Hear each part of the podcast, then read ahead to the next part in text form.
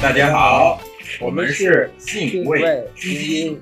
我是西瓜太郎。我是桃子星星。今天由西瓜太郎主讲。呃，今天那个草莓晶晶又有点事儿啊，所以今天我又来代班一期。啊，对，今天要讲的这个话题呢，呃，我跟这个星星前两天也简单的聊了一下。嗯，对，先然后对了一遍。呃，先先先破个题，就是我们今天要说的是九十年代。嗯，呃，怎么讲呢？如果光说这几个字，就是九十年代，你一抛出来，我总觉得未免就有一点嗯犯矫情的感觉。嗯，我个人是不太喜欢怀念过去的，因为我总觉得这是一种暗示，就是对太过于喜就是喜欢说过去，就有点像那种那个中年大叔油腻男，对就对是对，太躺在过去的辉煌里的那种感觉。呃，一个是躺在过去的辉煌，另外一种是屌丝，屌丝心态是，就比方说前前几年有一个特别火的片儿，叫什么《夏洛特烦恼》。啊啊啊！就是你要嗯他，你你你要穿回过去，去修正自己的人生，让自己啊从一个屌丝变成人生赢家。啊啊！这这这都，我这这个我觉得都属于这种我们不喜欢的心态。对对对，都属于把问题归于那个环境跟过去。对对对，那既然我们不喜欢这种呃缅怀过去的心态，那为什么又要讲呢？其实我们这一期的主题是，当我们在缅怀九十年代的时候，我们到底在缅怀什么？哎呀，你这句话非常的知乎 体，逼乎。对，义务。那么其实其实这就刚才那个问题的答案呢，我跟星星在前两天聊的时候，其实已经聊出了一个答案。那么我们先在开头先卖一个关子，就是我们到底能缅怀出个什么？我们就是一点一点的聊。然后我我跟星星这次准备就是以一个什么方式呢？就是我们会就九十年代的这个主题去挑出几个我们认为有意思的几个关键词，我们就着这几个关键词来逐一的聊。嗯，那我就先先说啊，好，你先啊，我想说的第一个关键词是专辑，嗯，就是什么专辑？音乐专辑对音乐专辑。啊，我刚开始在想这个关键词的时候，我想到了很多，就我冒出了很多有关这个呃和和专辑这个有关的关键词。你比方说流行音乐，嗯，你比方说磁带、CD，你嗯比方说音像店，对吧？嗯，对，但其实我后来一想，其实我刚才说的这些，它都是属于专辑的这个领域当中的一部分。嗯就是什么意思呢？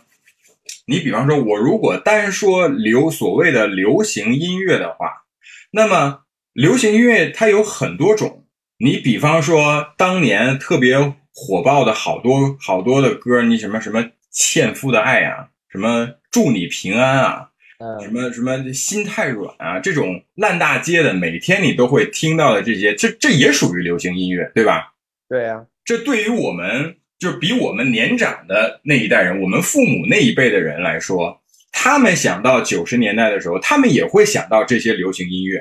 他们也会想到这些耳熟能详的歌。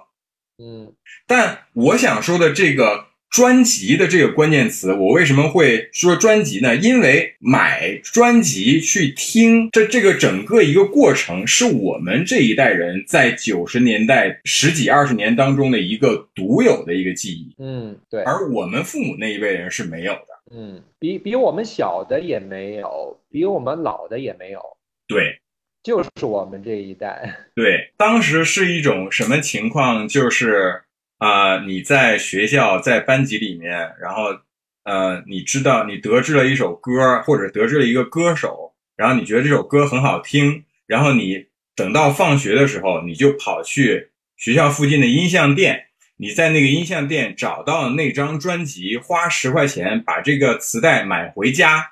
你把磁带打开，一边放着这个专辑，一边打开里面的歌片儿，看着里面的歌词，一边听。你花将近一个小时的时间，把这张专辑从头到尾的听完，然后你看了歌词里面都写了什么，你你知道这首歌它唱的是什么，然后你享受完整个这一张专辑以后，然后你又过一段时间，你又会在电视上面看到这张专辑的 MV。然后等你等你再大一点，我们再会去卡拉 OK 里面去唱这些歌。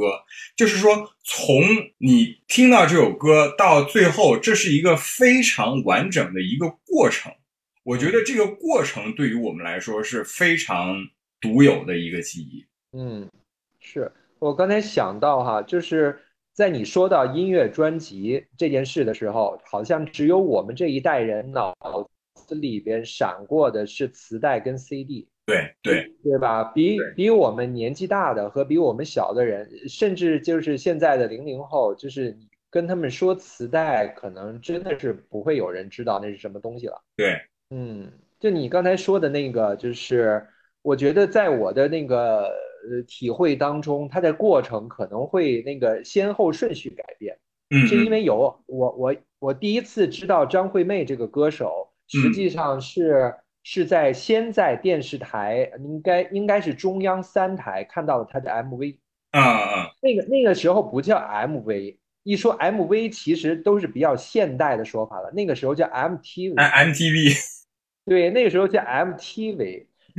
我我那个时候看到的是他的姐妹，呃姐妹的那个 MTV。我就哇，就好好听啊！从来没听过这样的歌，嗯、然后就开始跟班里边的人讨论，嗯、然后，然后那个时候还在，哎呀，又要暴露年龄，买那个杂志《当代歌坛》。当代歌坛，当代歌坛，对，那个杂志很妙，我不知道现在还有没有这样的实体杂志哈、啊，就是那个那个杂志是大开本的，它的那个不管是从那个扉页翻，还是从那个这个封底翻，它都是正面的。嗯就是它从中间的那个，它从中间的地方开始是两那个前面跟后面是相反印刷的。嗯嗯，就你那本书是那个，不管是正着拿、反着拿，它都是正的。嗯，我就跟同学借那个《当代歌坛》，嗯然后知道了这个歌手，然后又去音像店里面找。就是我很多知道的歌手都是这样的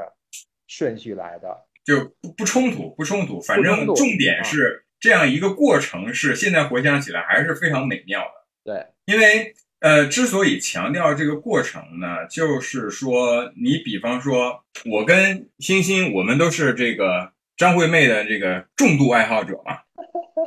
哎，你你喜欢张惠妹，但是你是直的，这个不这个不冲突吧？呃呃，我原来觉得不冲突，但是现在稍微觉得有点冲突。你这你这存在这个对直男歧视啊？不是对直男歧视，不是说直男不能喜欢张惠妹啊。呃呃，怎么说呢？就是呃，我给你举个例子，就是呃，不是北京人都爱喝豆汁儿，但是非北京人喝豆汁儿，我会觉得惊奇。嗯嗯嗯，是这个逻辑。嗯嗯嗯，我不是说非北京人不能喝豆汁儿，而是当我发现你不是老北京，不是土著，你却爱喝豆汁儿。且每天都要喝的情况下，我就会惊奇。这个惊奇是很合理的。就是我，我刚才想说的是，你像我们这个特别喜欢张惠妹的人，我我们现在再去听到张惠妹的歌，你比方说《听海》，你比方说《姐妹》，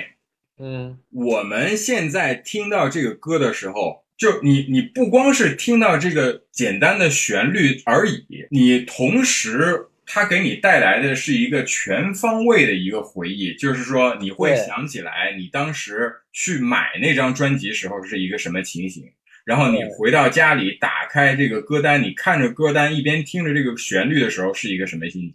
包括我们昨天聊到那个就是那个崭新的磁带里面那个歌单的那个气味，这这都是一体的一个一个一个记忆。嗯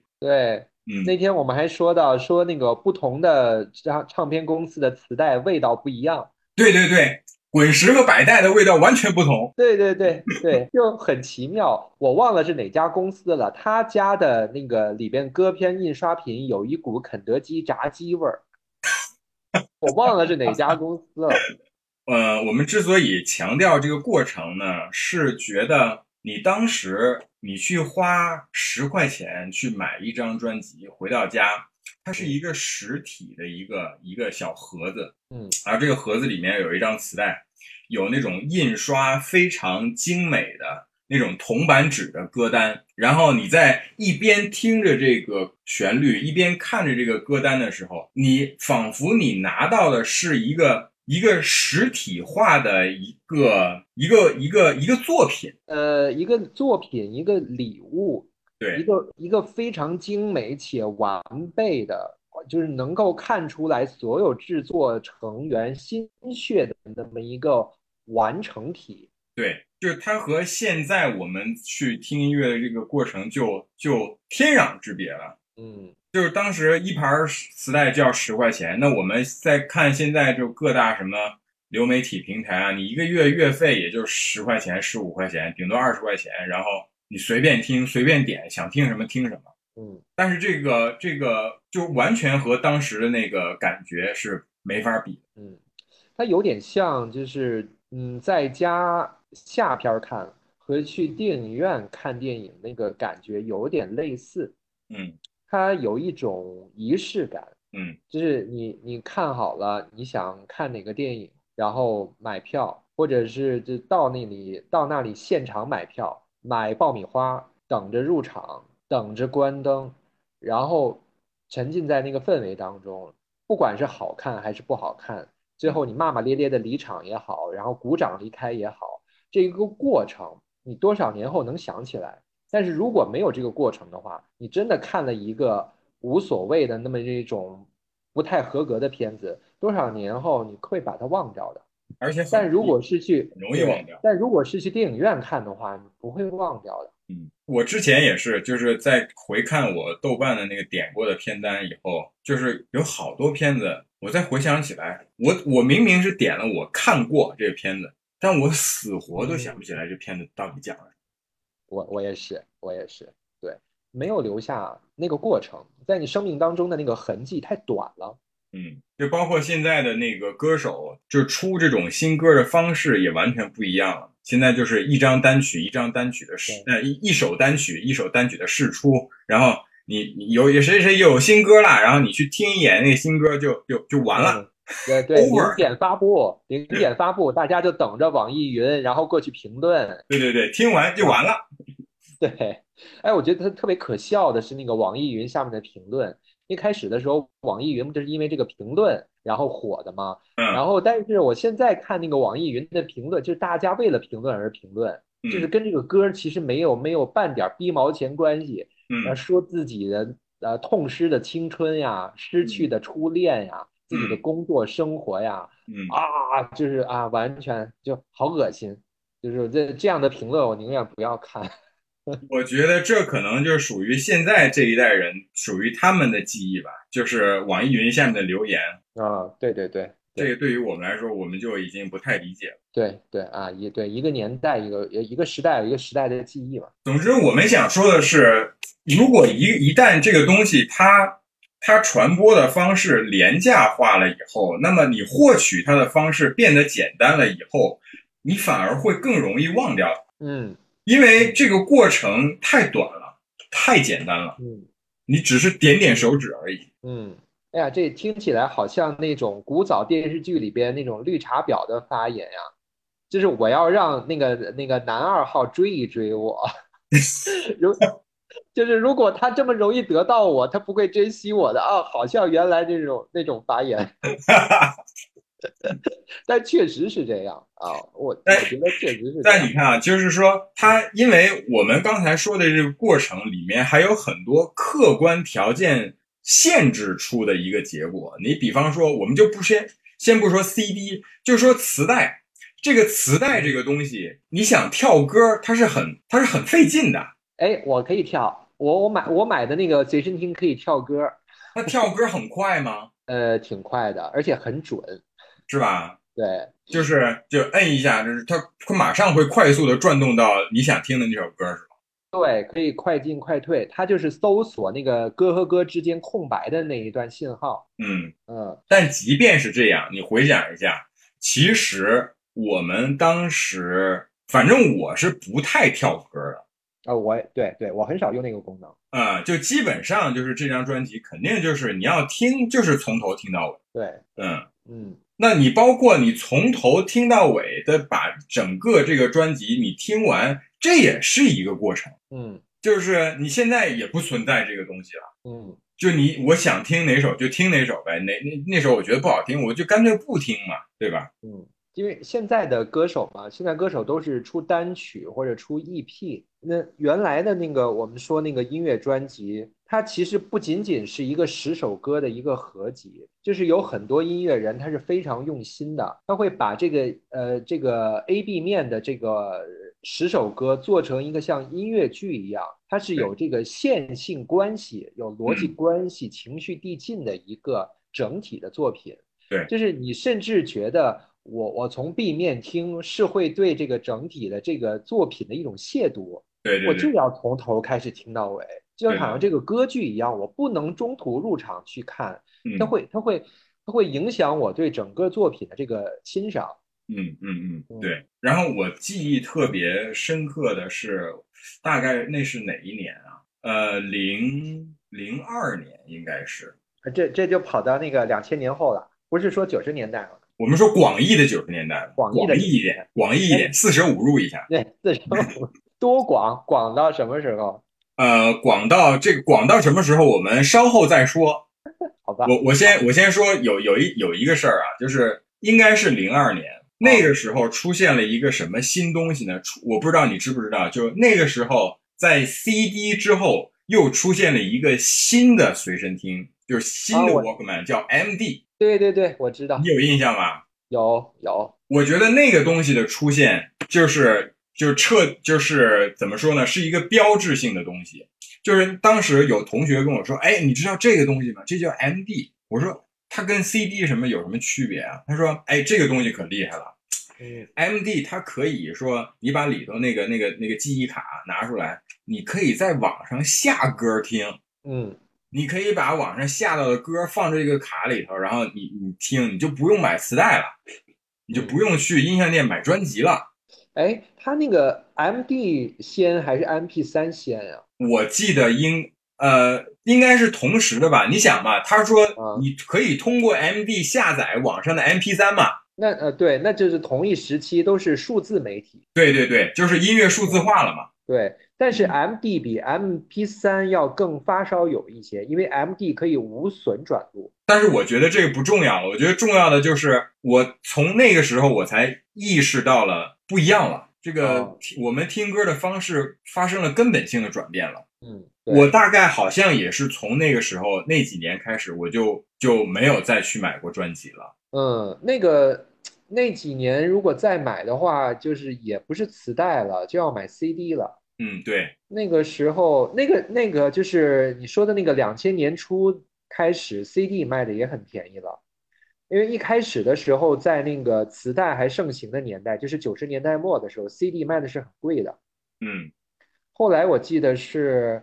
呃，零几年之后，我去那个西单图书大厦。看到那个正版的 CD 已经开始有卖二十块钱的了，正版 CD 二十块钱，其实现在想想也挺贵的啊。呃，比磁带贵，嗯、但是它比磁它比磁带的清晰度跟那个保存的那个友好度要更优一点，所以后来我就开始就买 CD 了。嗯嗯嗯，对嗯，CD 其实我也买过很长一段时间，我家里有好多 CD。嗯，哎，对了，你你应该讲讲那个呀，就是那个你那个女同学的故事啊，那个，那就是这个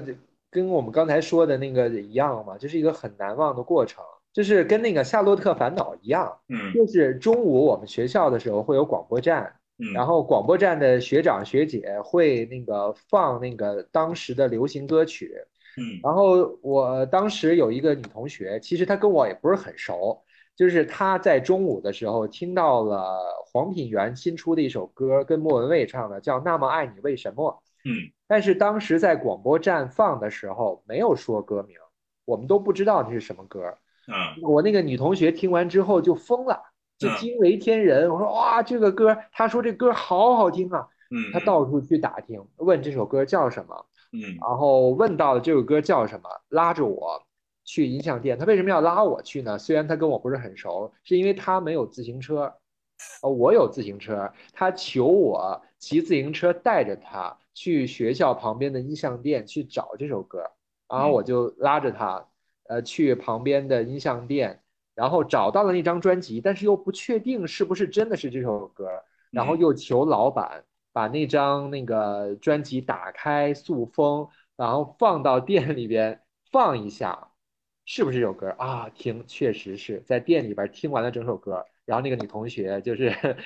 呃，就是满心欢喜的走了。这一整个过程，你看，就过去这么多年了，我都还能记下来。我都还知道是哪首歌，嗯，就是因为那天的记忆，我不会完全忘掉的，嗯，我可以忘掉这首歌的旋律，但是我不会忘掉整个那一天的记忆，嗯，这这就是这就是现在这个你说谁那个什么那个呃薛之谦还是是某某某那个歌手在线上发一个歌，嗯我也许也可能在歌发了一两天之后，我会点一下听，但是我不会再有这样的记忆了。或者说，你现在听到某首你觉得哎觉得挺好听的歌，然后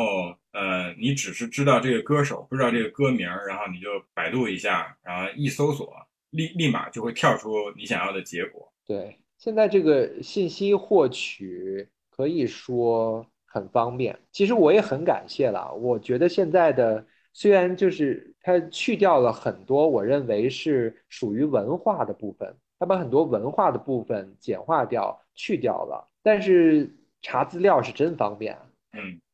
啊，这点不这点不可否认，查资料是方便。行，那我觉得专辑这一点我们说的就差不多了，然后你再说一个呗。那我要说，啊那跟我这个我我的体会非常深刻的就是呃论坛。嗯，这是几大门户网站，我其中感情最深的有两个，一个是天涯，天涯应该是今年五月份吧，还是反正就是今年关闭了。对对，天涯一开始我还查了一下资料，是一九九九年建立的，嗯嗯，正好是九十年代的尾巴，嗯，然后到今年大概是经历了二十四年，二十四年的一个老牌的网站，从那么辉煌。就是注册用户上亿，到现在几乎没有流量，嗯，然后被迫关停，嗯，经历了这么惨淡的一个过程，嗯，还有一个就是猫扑，猫扑比天涯还要早，是一九九五年的啊，九五年啊，对，一九九五年我都没想到，我以为猫扑应该是两千年以后呢，但不是，我查资料，它是一九九五年，我的天啊哪，九五年，九五年全中国有多少台电脑啊？ 你更别说互联网这个东西了。对我，我是什么时候家里边有电脑的，我都忘了，可能是两两千年以后，嗯，讲了零零几年以后，我家才有才有电脑，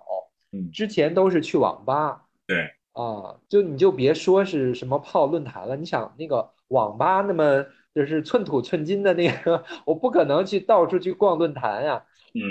嗯，啊，都是那个家里有电脑之后，然后才开始会去那个呃泡论坛、去回帖、去干这些事情。然后就是在那个时候，然后接触到了好多好多有意思的东西，因为那个时候的那个论坛的那个生态跟现在的抖音、快手是完全不一样的，包括跟现在的知乎也是不一样的。嗯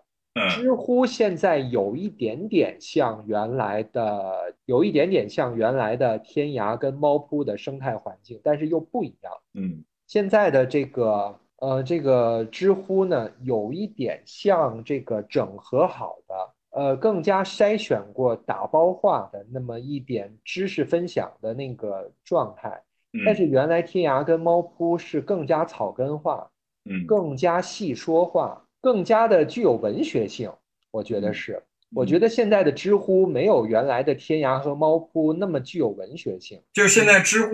就是给人一种感觉，就是怎么讲呢？可能这个词不太恰当，但是给我的感觉就是它特别，它特别赤裸裸。嗯，怎么怎么赤裸呢？呃，就是说，我明白你刚才说的天涯的那个那种那种，就是大家泡在一个论坛里面，然后一起聊，一起就是有共同的这个志趣，然后就着一个话题，我们展开讨论，是是这种感觉，对吧？对对，但知乎它就首先，知乎它的那个根儿它就不太一样，在于它的目的性特别强。对，就是我我是抱着一个非常强烈的目的，我我去提一个问题，然后我去寻求解答，然后跳出来解答的这个人，他的目的性也特别强。他呃，有可能他是想真心回答你的问题，也有可能他只是只不过是想炫耀自己懂懂得比你多，嗯，亦或是他根本就是在胡说八道，对，对吧？知乎上有好多胡说八道的，对呀、啊，就就就就逼呼了嘛，对，所以我觉得这个这个就还是还是挺不一样的，嗯嗯，呃，其实天涯跟猫扑上的胡说八道东西更多，因为我就我就自己发过好多胡说八道的东西。哎，但是你看，如果我们就是说我们设置的前提不一样的话，那即就是即便都是胡说八道，它给人的感觉也是完全不同的。对，对你刚才说的那个关键词就，就我觉得挺准确的，就是目的性，就是赤裸跟不赤裸。嗯，就是天涯跟猫扑，它的底层逻辑是分享。嗯嗯，但是知乎不是，知乎是有和聊天儿，对对，知乎是有目的性的攫取。嗯嗯嗯，对嗯，这个天涯的这个它的人情味儿，我我不知道，就是我能不能解释清楚？就是虽然都是文字，虽然都见不到人，嗯、但是你在那个社群里边，它有不同的频道，有什么开心乐园，嗯呃，有什么鬼话。还有那些那个，原来它还有一个同性板块，叫做那个“一路同行”。嗯，这这这啊，这个很牛逼，就是一个同性恋板块。然后 就是就是大家就是在默认的，我进入这个板块，我会自动的维护这个板块的秩序，我是这个板块的人。嗯，我不管是发帖还是回帖，其实我都带着对这一个板块、这个小社群的爱去做的。嗯啊。我我提出反对意见还是怎么样？其实我也是在遵守这个规矩之下，大家友好的去讨论的。嗯啊，就算是有那些傻逼，那也会让让版主给踢出去的，会会删掉的。嗯，所以其实你你在这一个社群里边，你你看这个笑话，你会有一种就是嗯同伴同伙的感觉。嗯。啊，甚至有一种就是说玄乎一点，有一种被保护的感觉。嗯，就你在这个社群里边很安全，你可以尽情的看你想看的东西，发表你想发表的意见，有那么一种感觉，就像是一个班级，就像是你的一个就是一帮同学一样那种感觉，是吗？对，对，有小集体的感觉。嗯，现在的那个这种短视频的 app，它上面是没有这种感觉的。你嗯随机的刷到，就打引号的随机啊，打嗯引号的随机刷到了一个短视频，嗯你可以在下面评论，你甚至可以和别人在这个评论里边对骂，嗯甚至讨论，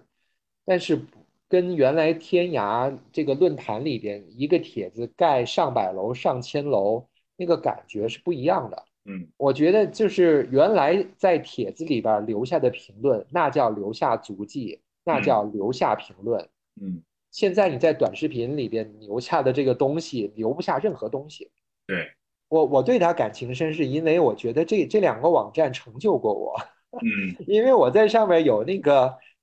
有那个被承认过的东西，嗯就是这个当时当时我也是小红过一把 嗯，啊，就会觉得很有归属感。而且那个是大家一起在那儿等着追追帖嘛。对对对嗯对，就会就会在外面不停的刷，你会觉得被需要，你会觉得嗯被一呃，就是这一波人需要，这一波人是为了你专门来这里的，他嗯不是随便刷进来的，他是嗯专门来来看你的，因为那个感觉是跟短视频是截然不同的。哎，我觉得这个就你刚才说到这个，就是恰恰又呼应了我们第一个关键词，就还是那个、怎么说呢？还是有一个过程，对，就是这个过程是在于去看你帖子的人，他是要在天涯里面，呃，自己去完成一个我去找我感兴趣的内容，我感兴趣的楼主，然后我对再去关注他，发布的内容，这样这样一个寻找的过程，而不是说现在你找都不用找，你打开手机你就会收到被投喂的东西。对，嗯嗯，这个过程还是就缺失了。对，它是一个主动搜索、寻找自己心头好的一个过程。对，你你你有可能就是别人不推荐，或者你没有刷到那一页，这辈子看不到这个帖子。嗯对，嗯，但现在不一样了。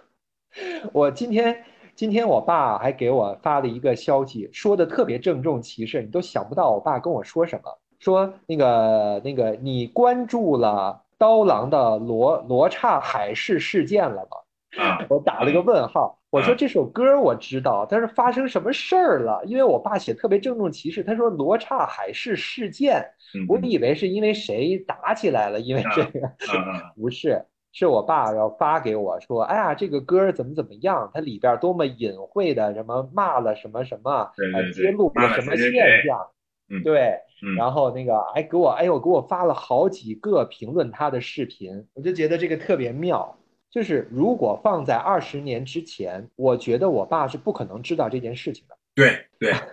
他不可能知道这个事情，嗯，除非是我主动和我爸分享，嗯，跟他解释这个事情的前因后果，包括我自己的观点，我给他讲一遍，他有可能知道。哦，刀郎这个歌手现在出了一个歌。他这歌词骂了谁谁谁啊， 他才有可能知道这个事情。嗯，但是现在虽然我两周之前就知道这个这个歌，也知道它的歌词，但是这首歌对于我来讲太难听了，所以我没有太关注这个事情。哎，没想到两周之后，我爸被投喂了这首歌。嗯嗯嗯，而且不光是被投喂这首歌，是被投喂了有关这首歌的其他这些网友的分析视频。嗯。就很但你看，这个才是重点，就是说这首歌本身的关系是不大的，不是说数据通过你的取呃喜好取向去给你投喂这首歌，而是它通过一系列分析以后，它把这首歌背后的这个这个事件投喂给你，这个所谓的事件才是它投喂的重点。对，它投喂的是流量。就你比方说，同样的类似的事情，如果放在九十年代的话，它会是一个，就是你爸为什么就在当时是绝对不可能知道的呢？因为如果这件事是发生在当时，那么肯定是像我们这些去呃几乎天天去要逛音像店的人，偶尔买到了某张某个歌手出的专辑，然后听到了这个专辑，看到里面歌词，发现这个歌词好像有点猫腻。然后你再去看当代歌坛的时候，里面的编辑可能会知道一些内幕也好，或者怎么怎么样也好，他会就着这首歌的内容写一篇文章。然后你看了那一篇文章，你才知道啊，原来这首歌里面是有这样的、这样或者那样的猫腻。它还是围绕着这个歌去产生的一个讨论。对，嗯，而不是说现在说这个歌只是一个引子。我们重点要投放给你的内容是这首歌背后他到底骂了谁，他他他他他到底说的是什么意思？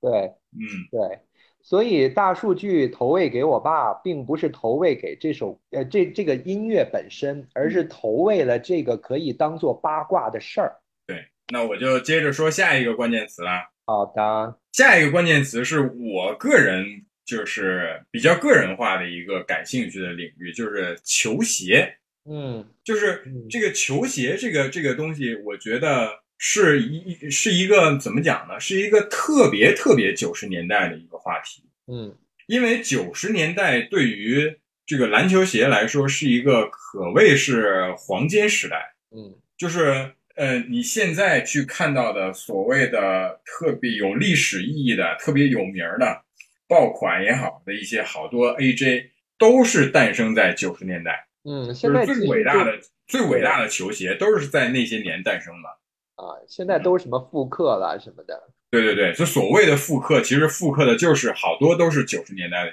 那些球鞋。然后我想说的就是，就当时的球鞋，它有它有，就不管是什么牌子的球鞋，它都会有一些共同的特点，就是都是皮质的，嗯，呃，很很大，然后它造型都很怪异，千奇百怪的造型。很夸张的那种，对，很夸张。然后你穿上去，尤其是像我们当时都是都是小男孩嘛，你本身腿就很细，然后你再穿上那么大的一个球鞋，就会把这个这个夸张的这个感觉更放大。对，嗯，然后就对于我们那些小男孩来说，这个球鞋它它一双鞋里面它蕴含着的东西就非常多。首先，你是通过在电视上看见 MJ 穿着这个球鞋去去赢得比赛，去去打球，然后你再去买，就是类似于当代歌坛那种球鞋的杂志，嗯，你去看到这个球鞋背后的故事，就它设计的故事，然后它它里面用运用了什么什么科技，你就觉得这个这个球鞋里面蕴含的东西非常多，嗯。它有流行文化，它有科技进步，它有球星个人魅力的加持，然后它有背后的一系列的故事。我有一个事情记得特别深，就是当时我们班有一个，因为当时的球鞋卖的很贵的，一双鞋最起码也要八九百块钱，在当时来说，我觉得已经是天价了。是九十年代吗？哎对呀、啊。九十年代八九百啊，对对，一个正版、哦、一双正版的 AJ，那那起码要卖到八九百块。那我可能真的不不是这个圈子的，我是我是从来没有关注过这么贵的鞋。然后我们当时班级里面大家不可能买得起这种啊，只有一个哥们儿，嗯、那哥们儿家里就是他父母当年下海了嘛，所以就是有钱，家里有钱，然后他就穿了一双 AJ，然后我们当时都很羡慕嘛。然后呢，他他他穿这双鞋来以后，他就跟我们讲，然后他他也研究的特别透嘛，哎，他说，哎，我告诉你，啊、这双球鞋可不简单，你看它这鞋底儿，它这鞋底儿里头啊是有气垫儿的，啊啊啊啊，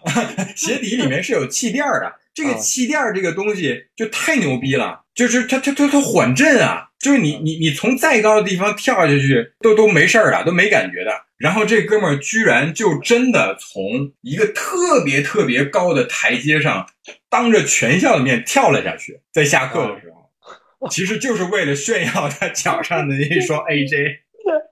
没事儿吗？呃，我们当时听到了很重的“嘣”就是落地的那个声音啊，我也不知道他是真的疼还是还是还是没事儿。总之就是他当时表情就觉得自己很牛逼啊。那那其实那样做很容易把气垫踩爆啊。 然后我想说的就是，诞生于当年的那些球鞋，你现在在不停的复刻呀，然后出所谓的爆款啊，就现在的去买去消费这些当复刻的球鞋的这些孩子们，嗯，你说是他真的是喜欢这些？这些球鞋吗？就是说，他真的知道这个球鞋背后的这些东西吗？就是他是真的为这种夸张的造型买单吗？他是真的出于对这双鞋真正的喜欢吗？或者说，你真的觉得这双鞋很帅吗？我觉得未必。嗯，就是他们跟我们这些所谓的啊，所谓的这些就对九十年代球鞋有特殊情感的这些老鞋头。他们和我们一起去抢这些复刻球鞋的时候，他们消费的到底是什么？嗯，就是他们消费的是小红书上也好，ins 上也好，他们追随的是那些意见领袖或者是带货明星去灌去投喂给他们的这个这双鞋很牛逼的这个信息。嗯嗯，他们他们买单了这个信息以后，他们就。觉得哎，这个东西我必须买，因为这个鞋是被谁带货的，因为这个鞋是所谓的爆款。那它既然是爆款，我就要去冲。现在都是这样，嗯，一些网红店，哦，我现在一听“网红”这个词儿就恶心。就是他他们追随的只不过就是意见领袖给他们投喂的信息，或者说是这些。同质化的平台给他们投喂的信息，等于说他们现在从头到脚所有的这个搭配啊什么的，穿出来都是就是同质化极其严重，就像克隆人一样的。嗯，哎呦，说到说到这个 KOL 啊，你那个你有没有发现啊？其实就是就是我们说的这个，你刚才说的广义上的稍微四舍五入一点的这个九十年代。就是我们把它蔓延到两千年初，嗯，实际上在两千年初的时候就已经有这个意见领袖这个词出现了，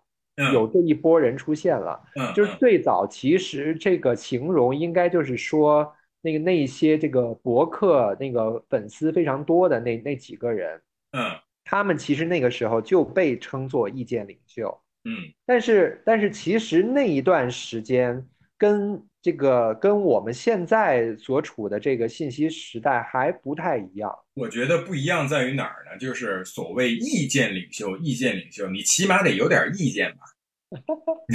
对吧？就你没有意见硬说，到发嗯展到现在，这个网红也好啊嗯，呃，带货也好啊，怎么怎么样的，呃，他们有意见吗？那我我觉得哈，我觉得意见领袖现在几乎已经呃消失殆尽了，对现在是网红，对，网红没有意见，好像只有这个两千年初那一那几年有所谓的真正的意见领袖，嗯，其实这个说到这个问题的本质，还是在于意见领袖，他也得是咱们有一个话题，我就着这个话题，我提出一个意见，然后大家觉得你提的这个意见，我们觉得认同，嗯，才认为你是所谓的意见领袖。哦，我我想到了一个区别，嗯就是就是你说啊，就是我们要讨论才能形成意见，才能嗯在意见当中形成一个意见领袖，嗯，是这个逻辑没错吧？对，但是现在我们没有统一的一个讨论的地方。嗯嗯嗯我们比如说，我们因为有一个事情，呃，那个有一个社会热点，呃，有一个讨论。如果在九十年代末、两千年初，这个地方很有可能就是我刚才说的天涯，嗯可能出自其中一个帖子。嗯，如果你想对这个事情发表意见，很有可能你就应该要找到天涯，找到猫扑，去找那个帖子，在那个帖子里边看相应的评论意见，发表自己的意见。但是现在我们的社会热点、社会新闻没有一个统一的地方让你去讨论。嗯，你觉得微博算吗？微博不算，微博更像是一个大广场。嗯这个广场是不分区的，嗯嗯，微嗯博其实它也是它也是投喂的，嗯你关注的东西和那个推给你的这个东西，并不是你真正自己想看的。而且你刚才说的那个我很认同，就是它真的是一个怎么讲呢？它真的是一个大广场的一个概念，嗯，它不分区，它靠的只是你嗓门儿的大 小，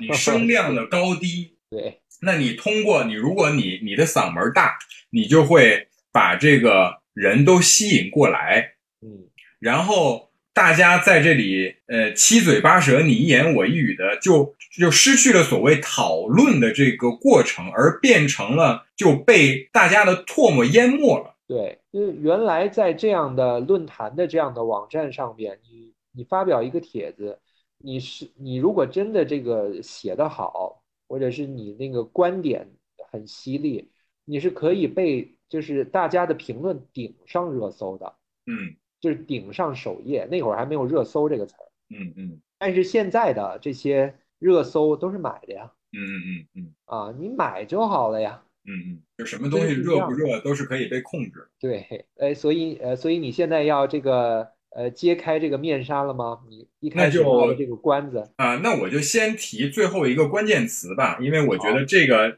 就比较扣题。就是哦我要说的最后一个关键词是电视，电视啊，因为也这个跟专辑一样啊。刚开始我也想到了很多，你比方说比较重要的就是每天六点半的动画片啊，小神龙俱乐部，对，然后那个比较重要的电视剧《我爱我家》，这也是我们的 老话题了。啊，经常出现的。然后我们刚才说过的 M M M T V，对对对，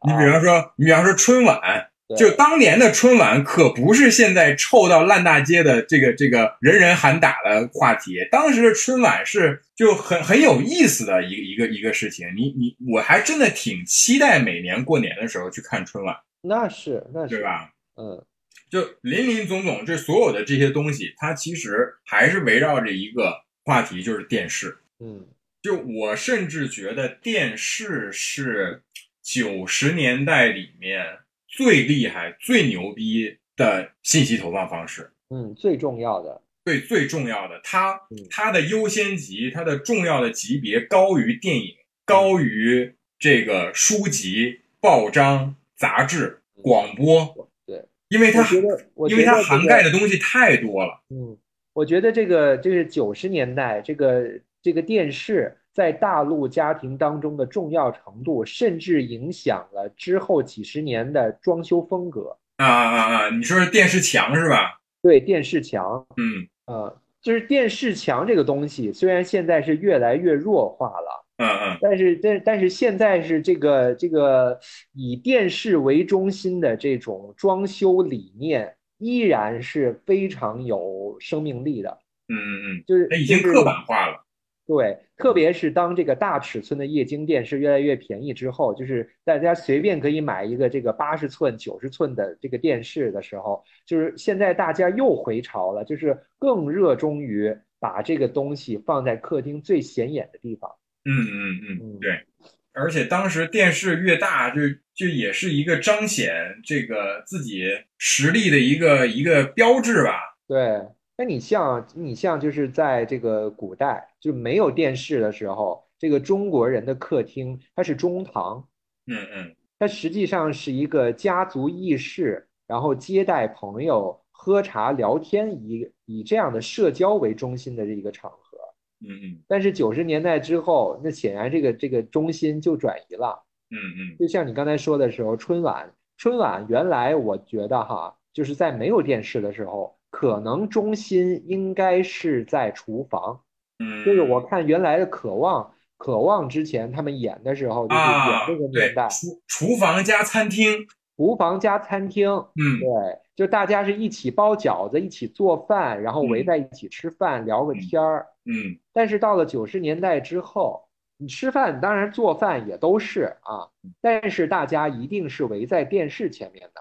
嗯嗯嗯，对然后还要讨论春晚里边的那个小品、相声哪个嗯嗯节目好看不好看。嗯，就是这个，它就构成了一个一个什么？我想说的话题呢，就是它就电视这种信息投放的方式，它是一个无差别的一个一个投放，就是说你我我放什么，你们就看什么，对吧？就我不管你们是谁，你是亿万富翁也好，街头捡垃圾的也好，你们看到的东西都是都是一样的。啊，都是一个被制作、被筛选的一个一个一个内容，嗯就是它是一个中心化的，它是一个精英化的，一个有强烈一个呃话语权的一个高高低差的一个信息投放的一个方式。嗯，它不是说现在就是任何人，呃，手头有一部手机的话，你就可以是一个中心，你就可以是一个自媒体。就对当时的重要的媒体只有电视这一个。嗯当时电视的这种投放方式，因为它有它有它是强烈的集中嘛，它把这些信息投放给你的时候，它不是像现在这种，就是经过一系列的数据的计算分析你是什么人群，它通过精准的投喂把这个信息投喂给你，它不是的，它是要把这个同样的一个信息无差别的投放给大家。然后你们大家私下里形成一个什么样的讨论，这跟我没关系。嗯，但现在就不一所以样所以，它播放的东西必定是要精简的，是要筛选的。对，是要经过雕琢的，对，是要经过创作、经过制作，也就是它需要这么一个过程。又又又说到了“过程”这个词，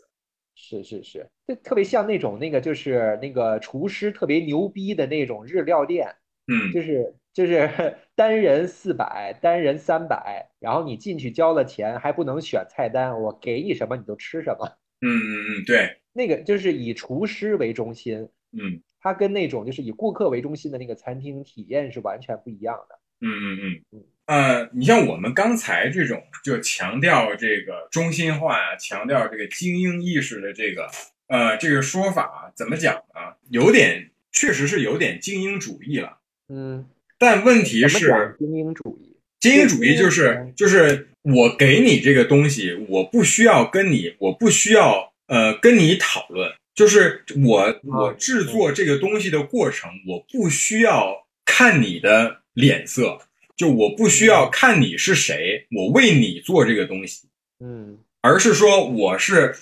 就着这个东西本身，它应该是什么，我把这个东西做出来，我投放给你。嗯，但现在的这个过程恰恰就完全调转了。对，就是我要先分析你是什么样的人，对我先分析你是什么样的人，你需要什么样的信息，然后我再精准的把你需要的信息投喂给你。嗯嗯哎，这不就说回来了吗？所以，就说到现在，我们就可以说出我们其实这一期最想说的一个主题。那么，在缅怀九十年代的时候，我们到底在缅怀什么呢？啊其实我们要说的、要缅怀的是当时的信息投放的方式。嗯嗯，是。这也就这也就谈到了那个，就刚才那个话题，就是你不是说呃，如果我们把九十年代广义的算的话，但到底在我心中九十年代是什么时候结束的？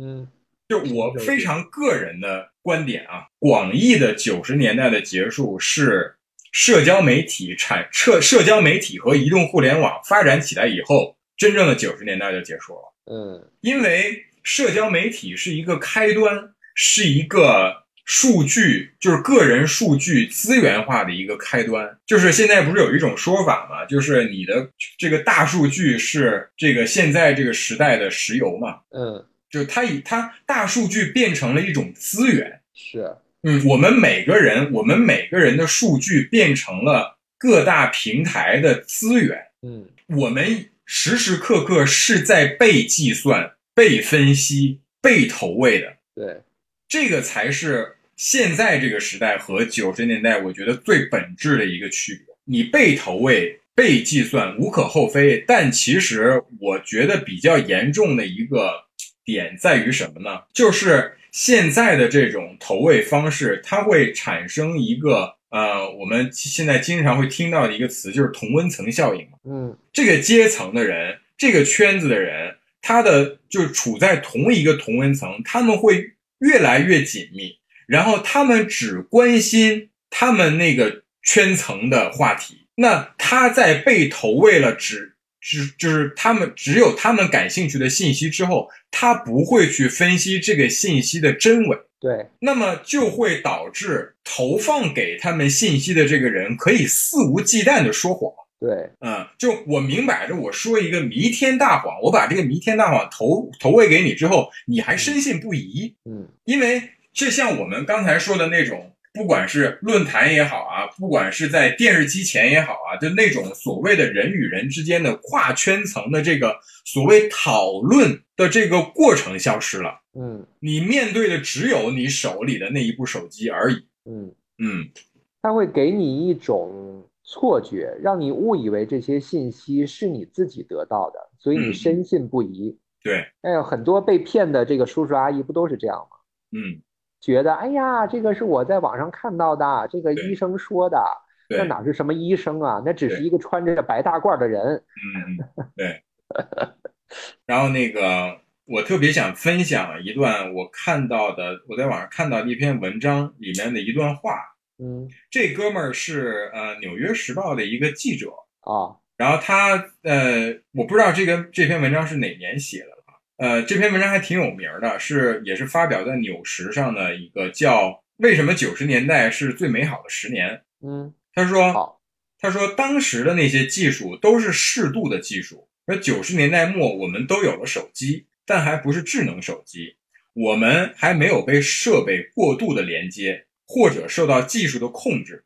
社交媒体还没有令社交生活变得病态般的无休无止。数码革命也没有粗暴地瓦解整个经济体系，令他们工作变得再也不那么安全。九十年代，唱片的销量几乎增加了一倍，报纸和杂志也繁荣昌盛，就连可怕的千禧年技术危机、千年虫到最后都根本不成问题。我觉得他那个之前那段说的特别好，就是我们当时有了适度的技术，又没有被就是过度的链接，对，这个也是我觉得就是说，在我们看来九十年代比较恰到好处的地方。对，但其实啊，就是说，就像那个 Woody Allen 那个《午夜巴黎》里面提到的那个主题一样的，就是每一代人都有他们缅怀的所谓的黄金时代。嗯，就是，那你如果比我们再早一辈或者早几辈的人看来，他们可能会特别厌恶电视，就像我们现在特别厌恶短视频一样，可能差不多的感觉。啊